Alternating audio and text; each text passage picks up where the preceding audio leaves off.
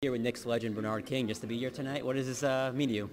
Well, it's, it's wonderful to be here. Obviously, uh, I grew up in uh, Brooklyn, New York, and uh, developed my game on, on the playgrounds uh, throughout the city of New York. And so the, to see the game represented here at the City Museum of New York is really a wonderful thing. It almost seems like a silly question, but what does New York City mean to you, Bernard?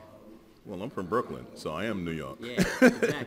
but um, it means everything to me uh, in terms of having had the opportunity to uh, play here during my career with the Knicks, uh, having grown up here as, as a kid, uh, honing my skills on all the playgrounds of the city.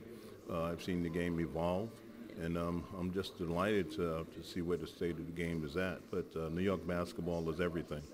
You're so highly regarded by Knicks fans. Just what is that iconic Knicks memory that kind of you remember the most from your time here?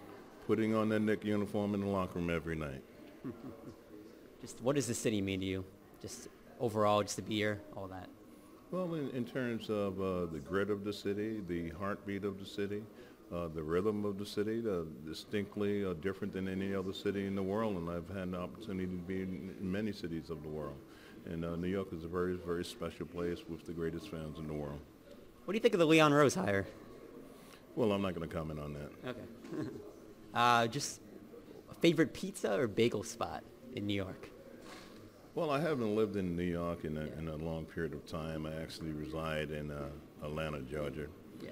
Uh, but uh, wherever you go in terms of uh, bagels and pizza, you can't go wrong. Bernard, thank you, man. Appreciate Sure. it. Thank you.